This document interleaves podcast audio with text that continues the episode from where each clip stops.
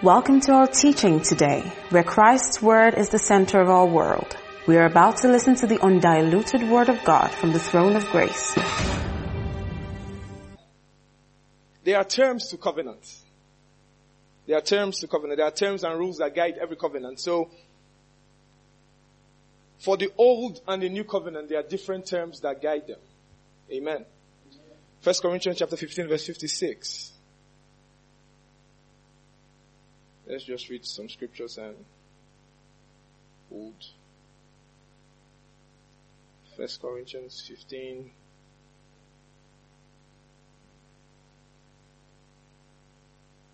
verse 56. So he says, the sting of death is sin and the power of sin is the law. Hallelujah.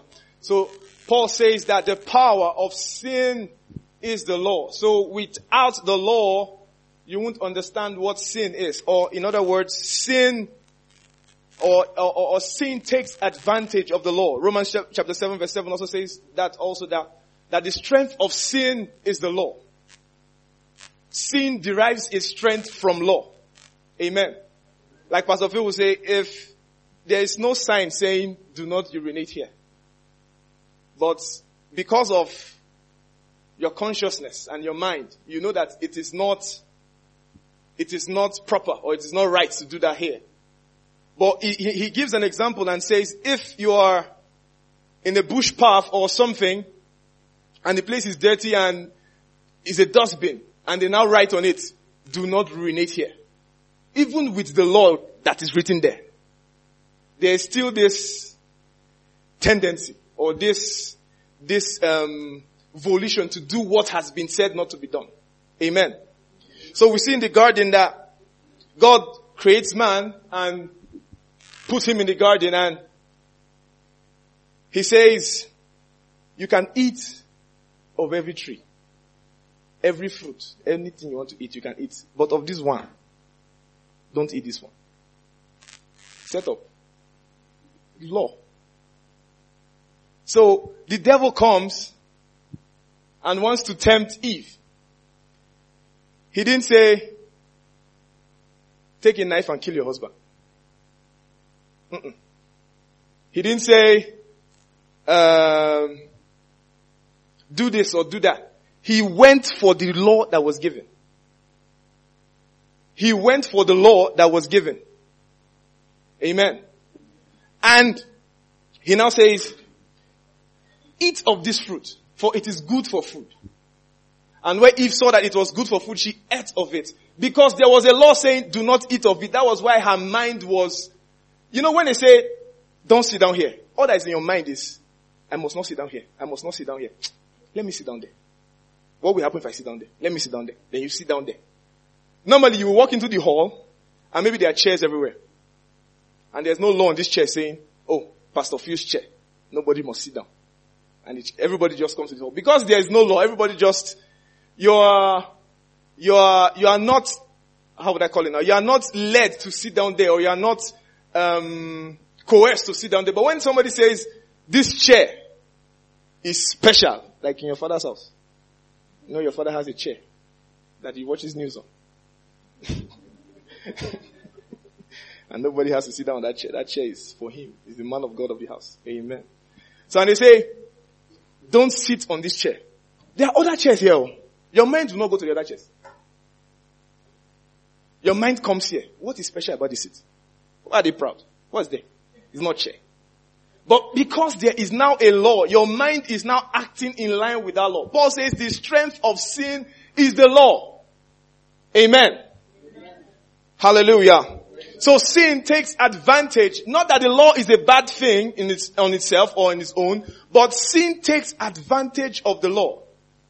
If there is no law, sin has nothing to hold on to. But once there is a law, aha, sin appears. Paul says, I, I, I, I did not know what covetousness was until the law said, do, thou shalt not covet. Amen. Amen. Galatians chapter 1 verse 6 to 8. Galatians chapter 1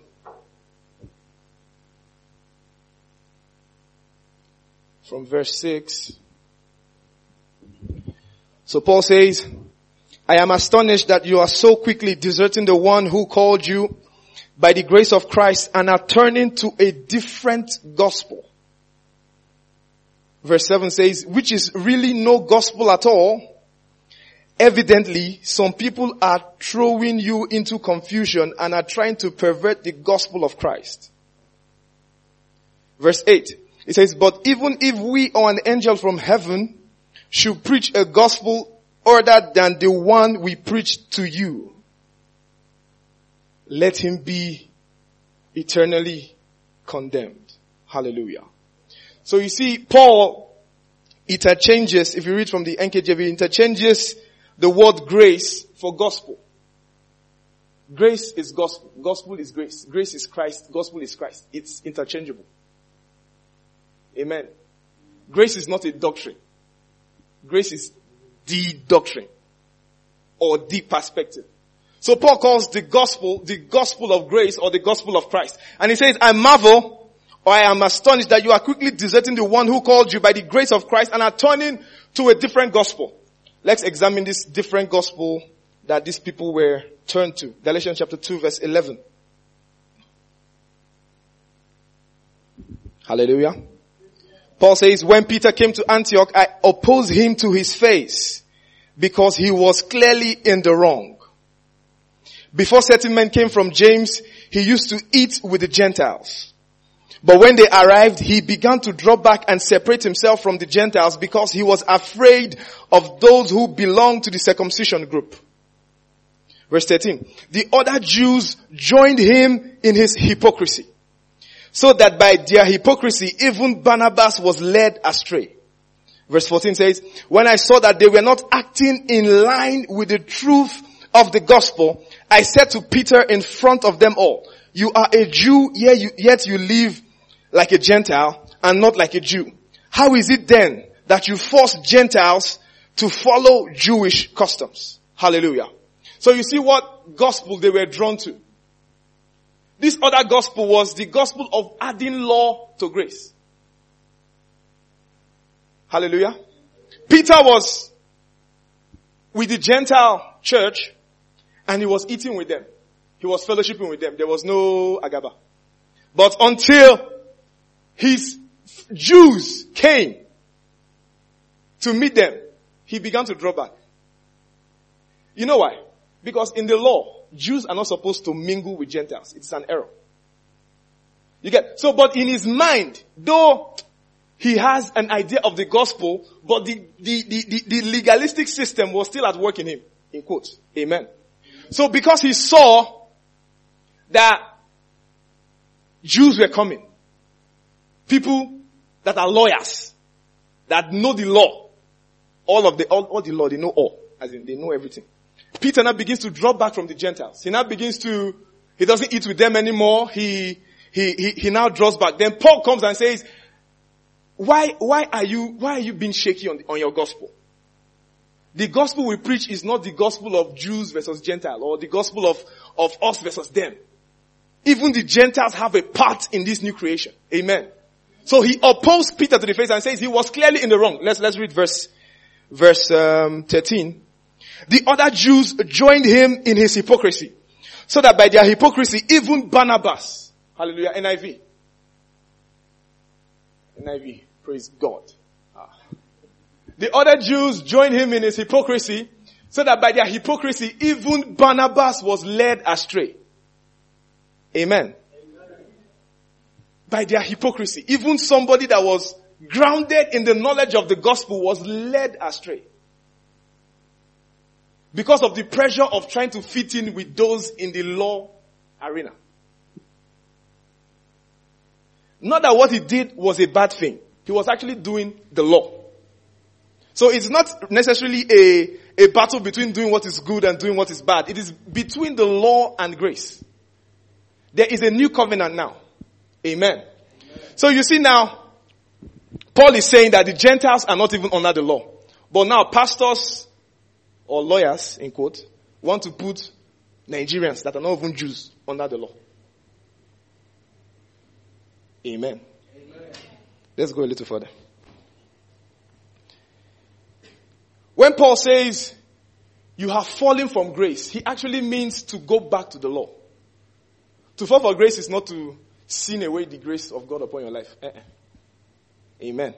To fall from grace actually is to go back to the law and to believe that it is the legalistic systems that will save you. To now believe that it is the law of Moses, the big ten, in quotes, ten commandments. And you know, the funny thing is that they are not just ten commandments. There are over 600. And I will show you some of them. You will be shocked at what some of the commandments say you should not do. You will be, you, your mind will be blown away. Amen. Amen. Galatians 2 verse 21. Let's go to verse 21. He says, I do not set aside the grace of God, for if righteousness could be gained through the law, then Christ died for nothing. Paul is using very, very, very, saying Christ died for nothing is a very deep word. It's a very serious word. He says, I do not set aside the grace of God, for if righteousness could be gained through the law, then Christ died for nothing. So righteousness cannot come by the big ten or the big 600. Amen. Righteousness comes by believing in Christ. If it was not like that, then Christ has died for nothing. Bible. Amen. Amen. Let's go a little further. No one is called to preach the whole Bible. It is demarcated for crying out loud. There is the old covenant and there is the new covenant. You cannot mix covenants. Wow. Praise the Lord. You cannot combine covenants. Jesus says you cannot put new wine in old wine skin. What will happen? It will burst. They are not, they are not to be mixed together. You cannot mix it. You're not a DJ. Amen. Hallelujah. You cannot mix the law and grace in the in the, what's it called? In the attempt to be balanced, in quote. No, you want to balance Jesus. My brother, you cannot balance Jesus. Jesus is enough. I know, I know, I know Jesus is the grace of God. I know Jesus is the gospel. I know Jesus has died for us. But, but uh, we need to add some Moses to this thing. Let's balance it. You want to balance Jesus. Because Jesus is not balanced enough. Amen. Amen. Amen. I actually need my lights right now.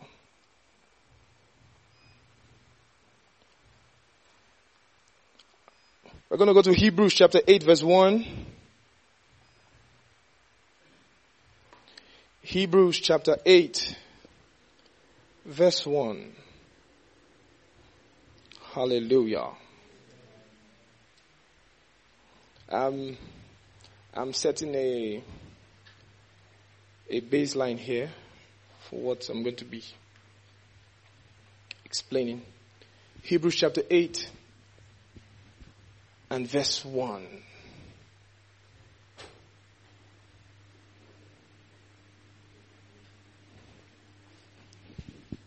I'll be reading to verse 13. It says, the point of what we are saying is this. We do have such a high priest who sat down at the right hand of the throne of the majesty in heaven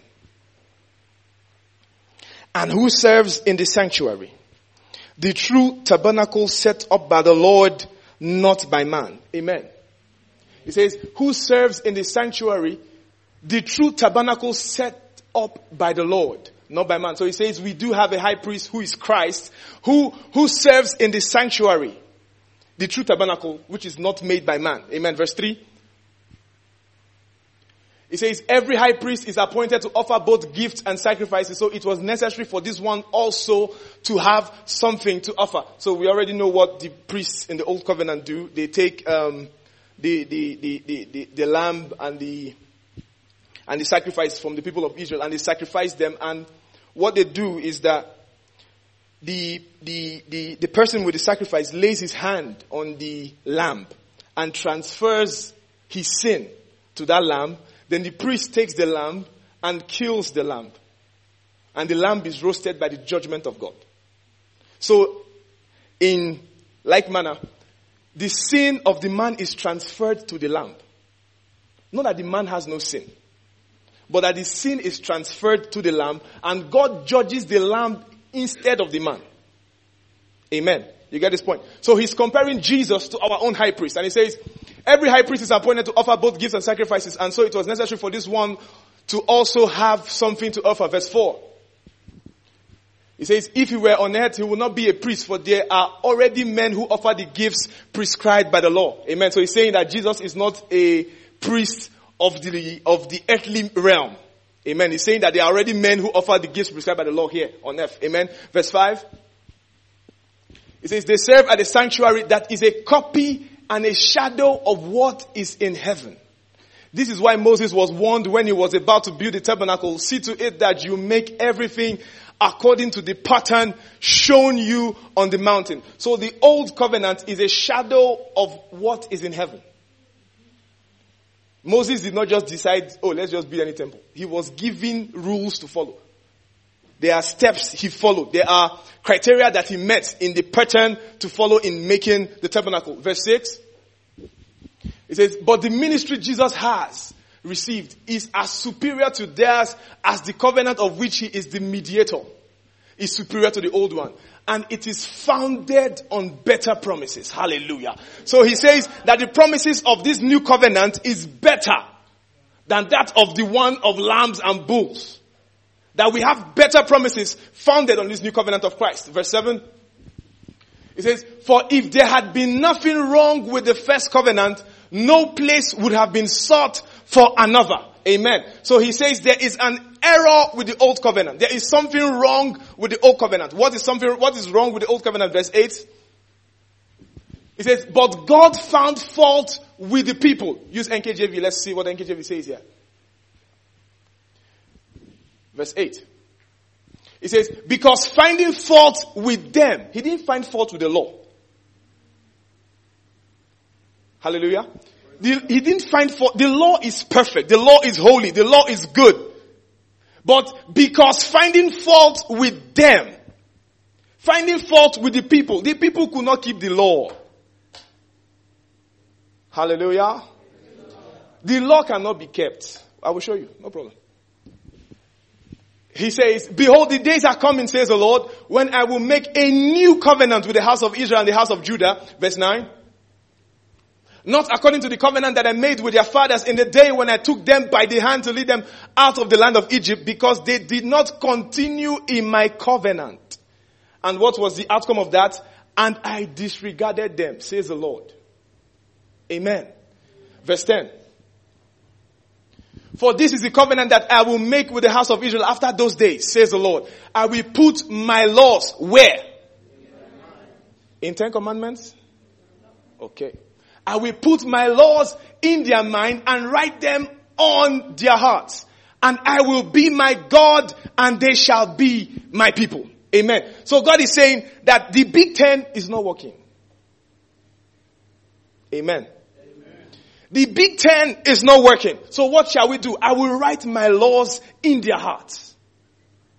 So with your heart, you know and discern what is right and what is wrong. Every believer that has the Holy Ghost knows what is right and what is wrong. You don't need to tell him. You don't need to put laws and say, oh, if you do this, you will get this. If you do this, you will get this. He knows already because the Holy Ghost is in him. As many as are led by the Spirit of God, these are the sons of God. Amen? Amen. Amen. Hallelujah. Hebrews 10 verse 8. Let's go there and see what Hebrews 10 verse 8 says. So you see that the laws now are written where? In our hearts. Previously saying sacrifice and offering, burnt offerings and offerings for sin. Use an NIV.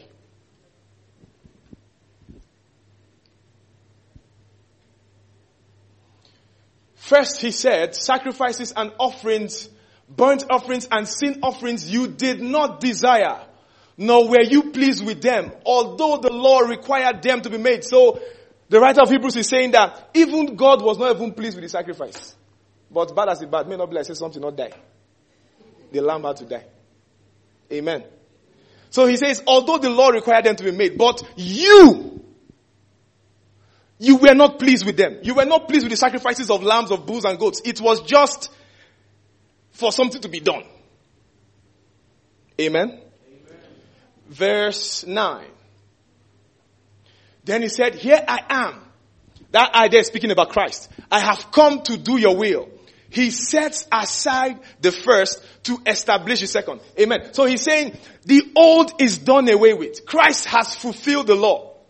You know, many lawyers will say, Jesus said, uh, I did not come to destroy the law, but to fulfill it. We are saying the same thing. When something has been fulfilled, what, what else can be done about it? They say your rent is 300,000 or 400,000, 700,000 naira. And I say, oh, I have fulfilled it for you. You now say, oh, I want to go and pay it again. Does it make sense? He has fulfilled it means he has fulfilled it. It is done already. Amen. Verse 10. And by that will, we have been made holy through the sacrifice of the body of Jesus Christ once and for all. Amen.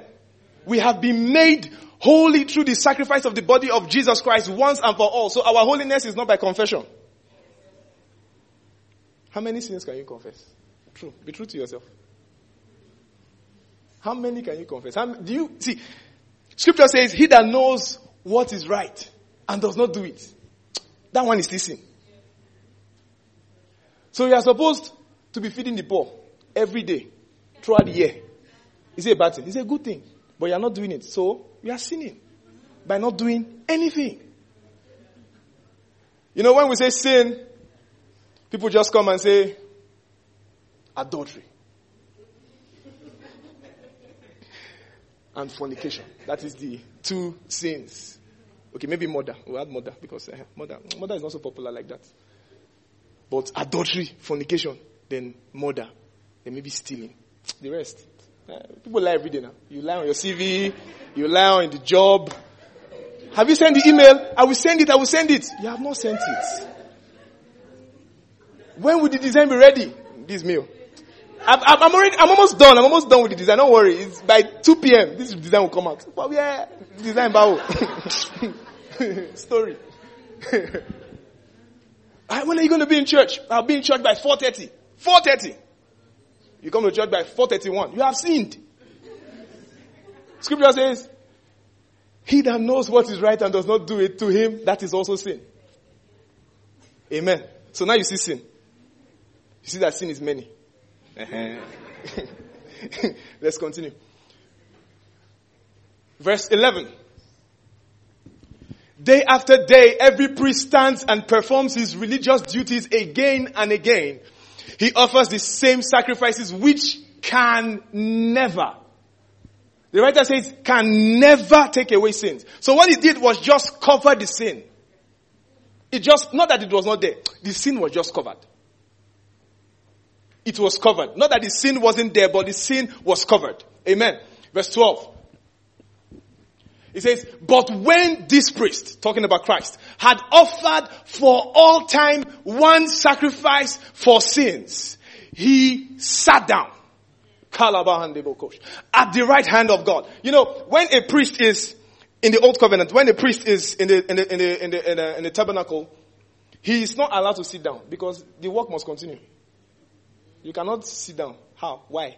See, people are sinning. You need to be sacrificing. You get the point? So there is always something to be done. There is always sacrifice to be made. But scripture says that when this priest had offered for all time, when did this happen? 2,000 years ago, before you were born. So God paid for your sins, past, present, and future. Ah! How can He pay for my future sin? The one I've not even committed? Yes, He paid. Where were you when He did this one? 2,000 years, 2000 years ago, were you alive?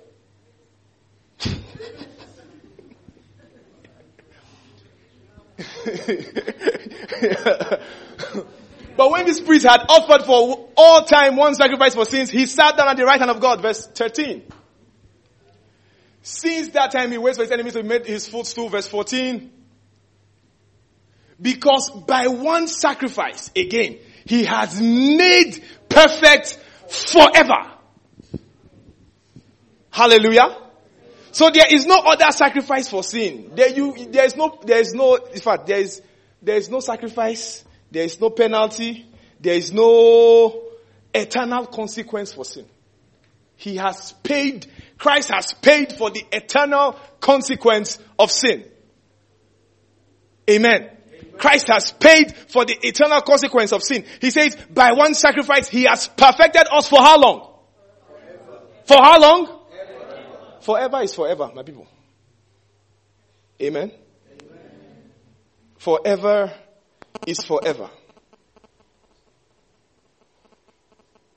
Hallelujah. Then you hear some people say, Oh, this one you're saying is story. Me, I must keep the law because I know myself. I'm upright. I'm an upright man. I know what to do. I know good things. I know the law. 600. I can keep all. Superman. You know what the law does? The purpose of the law actually is to show you the need for a savior. The law points you to the need for a savior. You get to a point where you say, I can't keep these things. I need somebody to save me. That is the point of the law. So even when the Pharisees would come, because they felt they had kept the law outwardly, they came to Christ and they said, um, we have not done any adultery, we have not committed fornication and the likes. We have kept the law. Then Christ now increased it. Say, if you think about a woman in your heart, you have already done it. They're like, what? There is no man. There is no man on earth, anywhere, as far as he has blood, as far as he has blood inside him. He has not done it, oh, but in his mind, forget. My brother, forget. So Jesus said, even in your mind, if you have thought about it, my brother, you are like the person that has done it physically. And they were like, what? Jesus, really?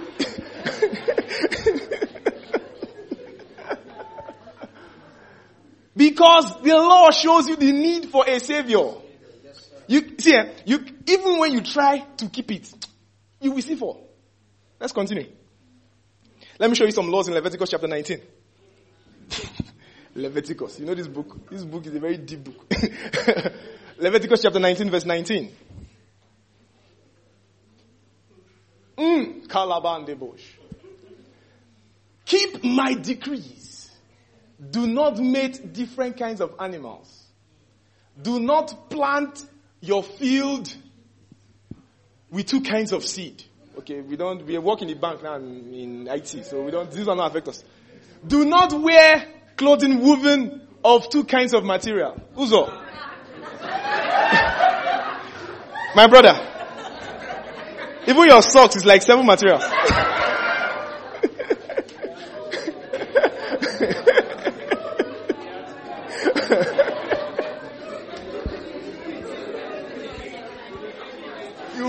you wear lapel pin, you wear pocket square, you wear tie pin, you wear socks, multicolored, you wear green tie, purple shoe, pink, pocket square, multi, multiple material. The law of God. Yeah. Sure you want to keep the law?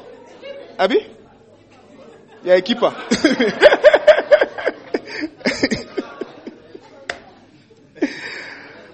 Leviticus 19 verse 27. Let me show you another law. Do not cut the hair at the sides of your head. My brother, skin cut, mohawk, uh, and the likes. Or clip off the edges of your beard. My brother, every Sunday we are seeing it.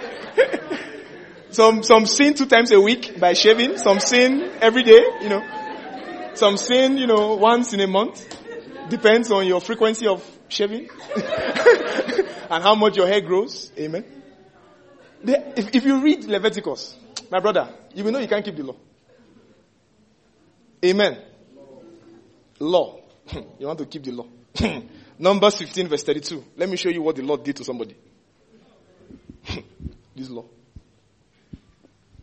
So while the Israelites were in the desert, a man was found gathering wood on the Sabbath day. Verse 33.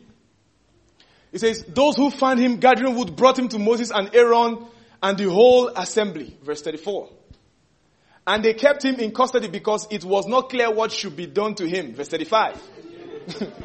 then the Lord said to Moses, the man for gathering firewood, my brother. Hey! the man must die. The whole assembly must stone him. Is it must? The man must die. The whole assembly must stone him. Next verse. So the assembly took him outside the camp and what? As the capital L, capital O, capital R, capital D. The Lord. sure you want to keep the law? Say you, you, you, sure you go anywhere on Saturday? You drive your car on Saturday? Ah, my brother. we should be, you should all be stoned. Hallelujah. But Christ is superior to the law. Amen. Christ is superior to the law. Hebrews chapter 7 verse 11. Let's go there quickly. Hebrews 7 11. Hallelujah. So now you see nobody can keep the law. Have I proven beyond any reasonable doubt that uh-huh, nobody can keep the law? Okay. So Hebrews chapter 7 verse 11. It says, if perfection could have been attained through the Levitical priesthood, for on the basis of it the law was given to the people, why was there still need for another priest to come? One in the order of Melchizedek, not in the order of Aaron. Verse 12. It says, for when there is a change of priesthood, there also must be there also must be a change of the law. So he's saying that as the priesthood has changed, there is also a change in law. You cannot mix the two. It doesn't work. You can't mix it.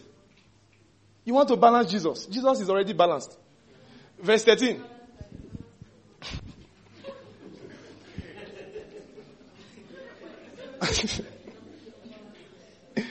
Hallelujah. Say, he of whom these things are said belong to a different tribe, and no one from that tribe has ever served at the altar. Verse 14. He said, for if it is clear that our Lord descended from Judah, and in regard to that, the tribe of Moses, and Moses said nothing about priests. Verse 15. And what we have said is even more clear if another priest like Melchizedek appears. Verse 16 one who has become a priest not on the basis of a regulation as to his ancestry, but on the basis of the power of an indestructible life. Hallelujah. Verse 17. It says, for it is declared, you are a priest for how long? He is your priest forever. In the order of Melchizedek, verse 18. It says, the former regulation is what? Because it was See Bible. It was weak and useless. The law is weak and useless. Leave it alone. Verse 19. It says, for the law made nothing perfect. Not even the, they could not keep it, my brother. And a better hope is introduced by which we draw near to God. Verse 20. It says, and it was not without an oath. Others became priests without any oath. Verse 21. But he became a priest with an oath when God said to him, the Lord has sworn and will not change his mind. You are a priest forever. Verse 22. Because of this oath, Jesus has become the guarantee of a better covenant. So he calls the new covenant a better one.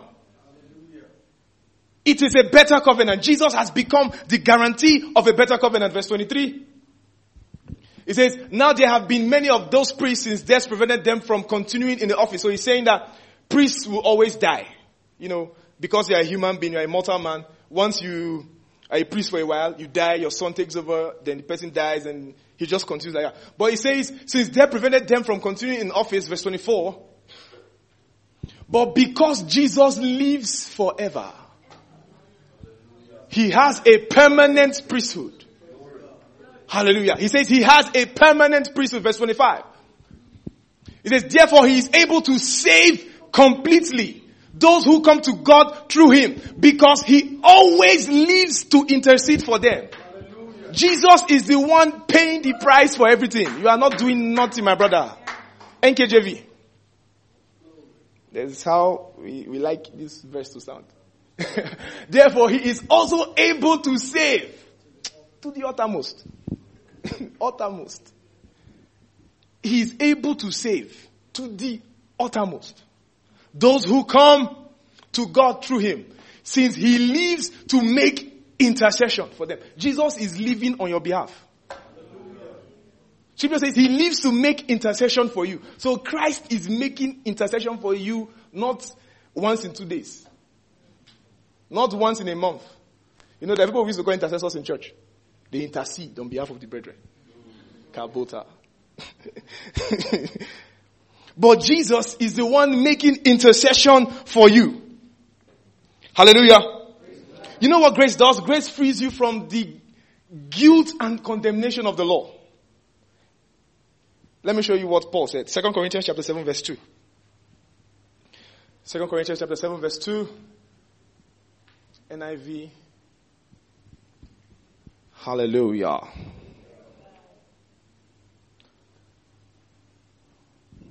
Make room for us in your hearts. Paul speaking. We have wronged no one. We have corrupted no one. We have exploited no one. Paul. That made some people widows. The same Paul. That made, he went, the church that he's preaching to, he killed people there. For the sake of the law. Now he's coming and he's saying, make room for us in your hearts. We have wronged nobody. For we, eh?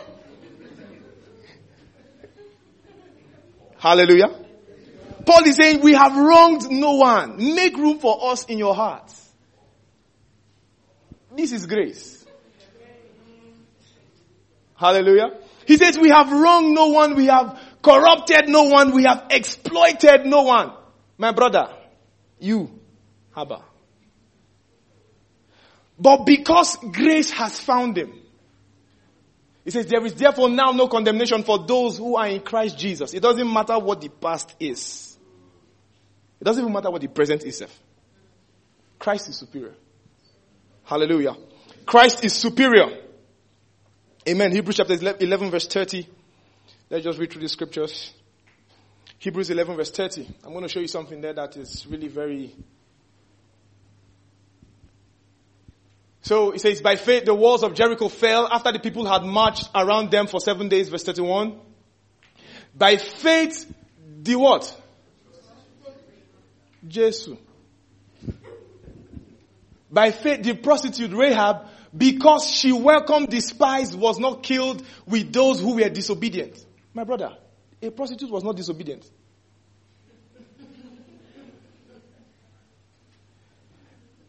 You should understand that the person writing this is talking from a new covenant light of the Old Testament. It's not that the people did not have faults. You say me. You know, know, what they, know what they say? They say, um, you know, there's nothing like sinless perfection. Like you'll be saved without sin. Everybody that goes to heaven is the person that does not have sin. Are you, are you a joker? Do You know what sin is? Hebrews 11. Verse 31 says, By faith the prophet Rahab, because she welcomed the spies, was not killed with those who were disobedient. Verse 32. It says, And what more shall I say? I do not have time to tell you about Gideon, Barak, Samson, what? Jephthah, David, Samuel, and the prophets. See, eh, these two, David, Samson. We know the story now. It's not story we read. They have changed it too. Uh-uh. Go to verse 33. He says, who through faith conquered kingdoms, administered justice, and gained what was promised, who shut the mouths of lions. My God. This is what grace does. Exalts you above the weakness. You know what? You know what? You know what the, the lawyers do? You have done all the good though. They won't see all the good you have done It's the time you came late to church. Or the time something happened. The wrong thing. That is the one they will focus on. All the good you have been doing, no. Forget. Throw away. God does not remember the good. We forget the good and it's the bad. But look at what the Hebrew writer is saying. He says, who through faith subdued kingdoms, administered justice, and gained, gained what was promised. Who shut the mouths of lions. Hallelujah. Verse 34. It says, quench the fury of the flames and escape the edge of the sword, whose weakness was turned into strength and who became powerful in battle and routed foreign armies. So this is what grace does. Exalts you above the weakness. Exalts you above the faults. Hallelujah. So God sees you for who you truly are. In Christ. God does not even see you. We are hid in Christ. So God sees Jesus. So when God sees Jesus, He's already satisfied. Amen. So we are not trying to satisfy God. My brother, satisfy God. Can you satisfy God? You know who God is. He says, our righteousness, hmm? all our righteousness, all the good, good, good, we gather it together. Eh? It's like filthy rags. And you know that filthy rags there? They have explained it before. Amen. Okay, you want to hear? The word filthy rags there is the um, is the uh, is is is menstrual cloth. So that's what filthy rag is. I can't I can't say.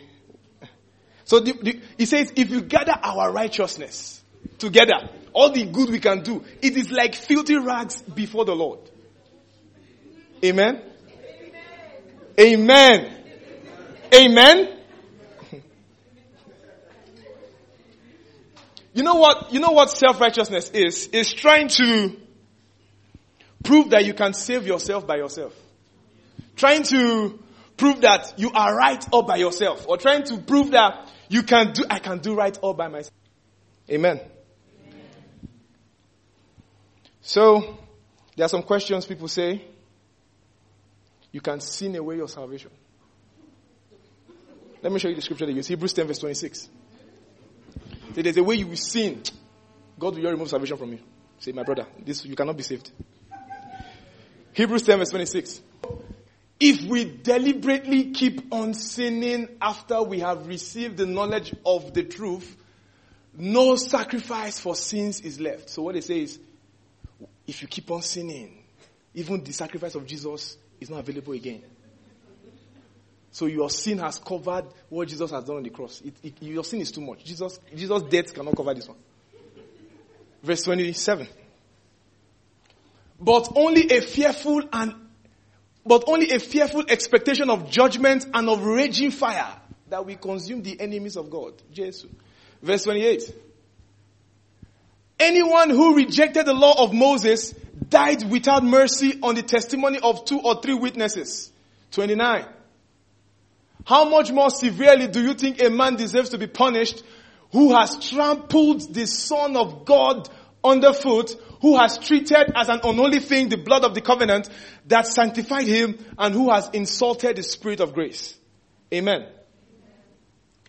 Do amplify it for this verse so that I will explain what there is no more sacrifice for sin.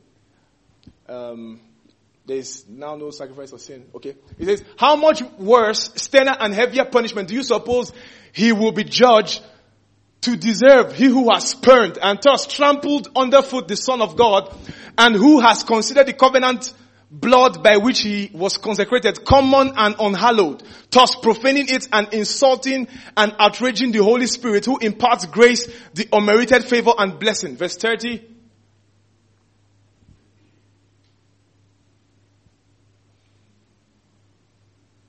He says, for we know him who said, vengeance is mine, retribution and the, and the meting out of full justice, rest with me. I will repay, I will repay, I will exact the compensation, says the Lord. And again, the Lord will judge and determine and solve and settle the cause of the cases of his people. Hallelujah. Back to 29. He says, how much worse, sterner and heavier punishment do you suppose he will be judged? To deserve. He who has spurned and thus trampled underfoot the Son of God. You know what it means to trample underfoot the Son of God? Is to reject Christ. You are saying the sacrifice was not enough. You trampled him. You discover that there is no name by which any man can be saved except the name through Christ, and you say this name is not enough, or Christ is not, or you refuse to believe or accept, he says you are trampling underfoot the Son of God, and has cons- considered the covenant blood by which he was consecrated common and unhallowed. Hallelujah.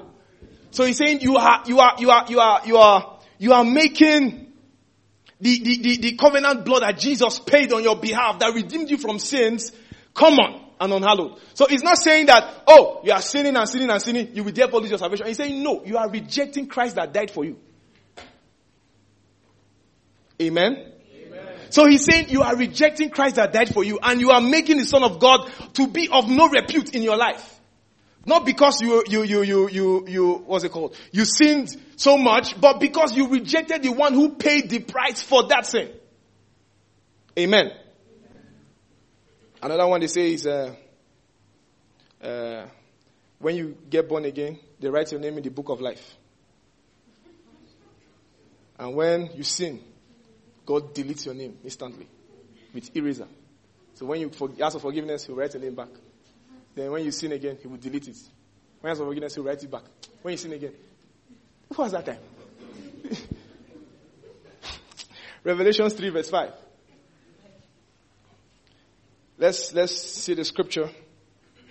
Revelations 3 verse 5. Do NIV. He says, He who overcomes will like them be dressed in white. I will never blot out his name from the book of life, but will acknowledge his name before my Father and his angels. Hallelujah. Let's do NKJV. NKJV brings out uh, uh, something here. It says, he who, who he overcomes shall be clothed in white garments, and I will not blot out his name from the book of life, but I will confess his name before my Father and his angels. Verse 6. He who has an ear, let him hear what the Spirit is saying to the churches. So he's not saying actually that when you get there, or when, or, or, or, when you believe your name is written, everybody's name is on the book of life. It is when you reject Christ that your name is blotted out. Go to verse 5. Uh, let's see it again. It says, He who overcomes shall be clothed in white, and I will not blot out his name. So everybody's name is there. Everybody's name is there the whole world, everybody's name is there. It is when you appear there and you have, you are not in the, in the, in the, in the, coming in the sacrifice of Christ, then he now blots out your name. Does it make sense? Hallelujah. So everybody's name is on, they, they, they can't threaten you with book of life. Is your name in the book of life? Is your name in the book of life? Yes, my name is there. Hallelujah. Another one you see now is people come and they tell you, oh, we went to heaven. Or oh, I went to heaven. In heaven, it was only five people from the whole of Nigeria that were there. Five. Everybody else is going to hell. Eh? And you know the funny thing about those things is that there is no scripture for it. There is no scriptural backing. People just come and say things without scripture and you just believe. let us, let me show you somebody that went to heaven. Second Corinthians chapter 12. Second Corinthians chapter 12, NIV.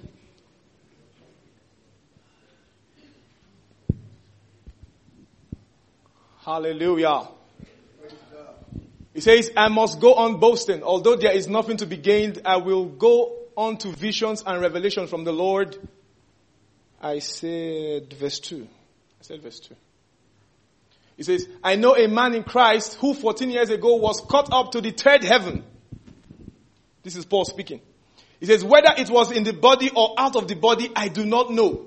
God knows. Verse 3. He says, and I know that this man, whether in the body or apart from the body, I do not know. But God knows. Verse 4. Was caught up to where? He heard inexpressible things, things that man is not what? Somebody that goes to heaven cannot say he went to heaven. My brother, things you see, you cannot, you cannot express it. You know, before they tell you that in heaven, it was one black and white screen that is there. When you get to heaven, they will not play all your sins for you on the black and white screen. Somebody will not come back and say, no, they have upgraded though. It's no longer black and white. It's not LED. It's not an LED screen in heaven. They will play all your sins. But now, it's like HD 3D TV that it's a 1080, 1080p 4K. It's 4K, 4K video. You watch your sins in HD replay. all your sins will be played for you. With which scripture? With which scripture? They will now play all your sins. My brother, the things you are doing, God will play it in heaven. Really? Really? You know why? Why I, because I believe this at some point. You know, they will not act drama in church now. When we're in children's session. You will not, you, the person will not die. You will not get to heaven. Everything just not be wearing white. They will not open the book. Ah, my brother, your name is not here. Ah, you're not in the book of life. They will not take him to one room. They will not put one TV. Not be seeing the guy's sins. Not be watching it. And God will not be saying, ah, you see your life? See your life? You're going to hellfire. You're going to burn. No scripture. It is someone that was caught up. He heard inexpressible things, things that man is not permitted to say. Hallelujah. You see that Christ is superior to the law. Christ paid the price you could not pay. He fulfilled all on your behalf. Amen. One last scripture. Second Chronicles chapter 1 verse 1. It's the last scripture we'll read, then we'll be done. Second Chronicles chapter 1 verse 1. He says, And Solomon the son of David was strengthened in, in his kingdom. Yeah, let's use the message translation for this. Solomon son of David took a firm grip on the reins of his kingdom. God was with him and gave him much help. Verse 2. He says, Solomon addressed all Israel, the commanders and captains, the judges, every leader, and all the heads of families. Verse 3. He says, then Solomon and the entire company went to the worship center at Gibeon. That's where the tent of meeting of God was the one that Moses, the servant of God, had made in the wilderness. Verse 4. He says, the chest of God, though, was in Jerusalem. David had brought it up from, next verse. But the bronze altar that Bezalel, son of Uri, the son of Hur, had made in Gibeon, in its place before the tabernacle of God. You know what bronze signifies in the scripture? Bronze signifies judgment. Pastor Phil has told you that before. So anywhere you see bronze, it signifies judgment on something. So you see what's about to be judged. And it's, and that is where Solomon and the congregation gathered to pray. Verse 6.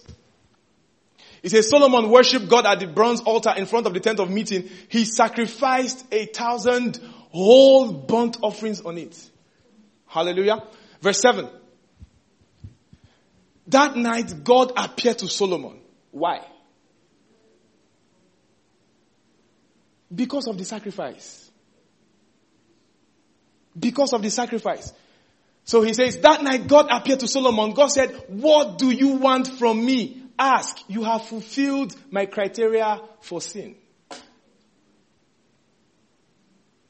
Amen.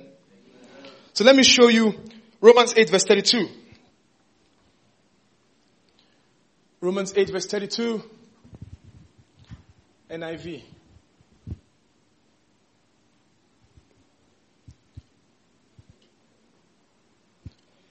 He says, he who, did, he, who, did not spare his own son, but gave him up for us all, how will he not also, along with him, graciously give us all things? He's not saying, um, he has given you Christ. He can give you other things. He's saying, with Christ that he gave you, he has given you all things. Along with Christ that he gave you, graciously give us all things. So he's saying that Christ that you have in you has provided all things for you. Because he has paid the perfect sacrifice. He has done the perfect will of the Father. Amen. Amen. Amen. Christ has paid it all on your behalf. You lack nothing good. Hallelujah. Hallelujah. Philemon chapter 1 verse 6. We're just going to pray this right now. You have freely received all things because of the sacrifice of Christ, not because of your works, not because of who you are, not because of what you've done, but because of what Christ has done on your behalf. That is why God is favorable to you. Amen. He says, I pray that you are, that, that you may be active in sharing your faith so that you have, so that you will have a full understanding of every good thing we have where? Every good thing we have is in Jesus. So as far as you are in Jesus, you lack nothing good. Hallelujah. As far as you are in Christ, you lack nothing good. So he says, I pray, this is his prayer, that you may be active in sharing your faith so that you will have a full understanding. So this evening, I'm going to say, Lord God, I desire a full understanding. A full understanding of every good thing we have in Christ. Every good thing we have is in Christ. Open your mouth and just declare that. Open your mouth and just declare that and say, Lord God, I, I, I receive revelation into the knowledge of every good thing I have that is in you, oh Jesus.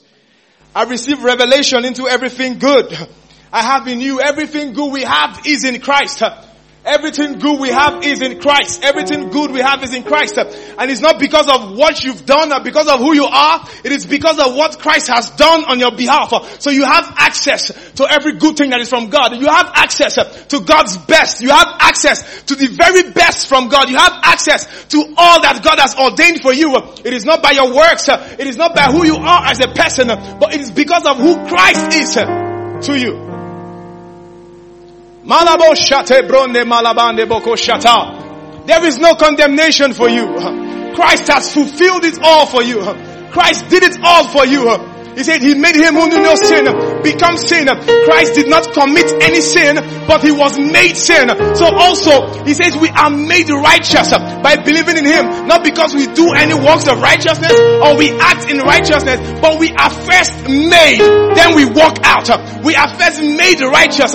He satisfies your position first before he guarantees your experience. He satisfies the position and says, don't worry, you are already righteous. Just live out your righteousness. Don't worry. You're already healed. Just believe you are healed. Don't worry. Whatever you believe is coming to you. Just believe that it's coming to you.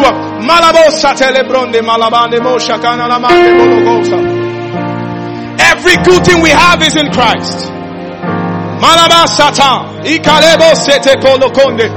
Every good thing we have is in Christ. You have access to God's best. You have access to God's best. Uh, don't let any man judge you. Scripture says even if our hearts condemns us, uh, God is greater. God is greater than our hearts. Uh, God is greater than our hearts. No matter what it is that you may face, know that Christ has fulfilled it all for you. Christ paid his price, not for himself, but for you. He died not for himself,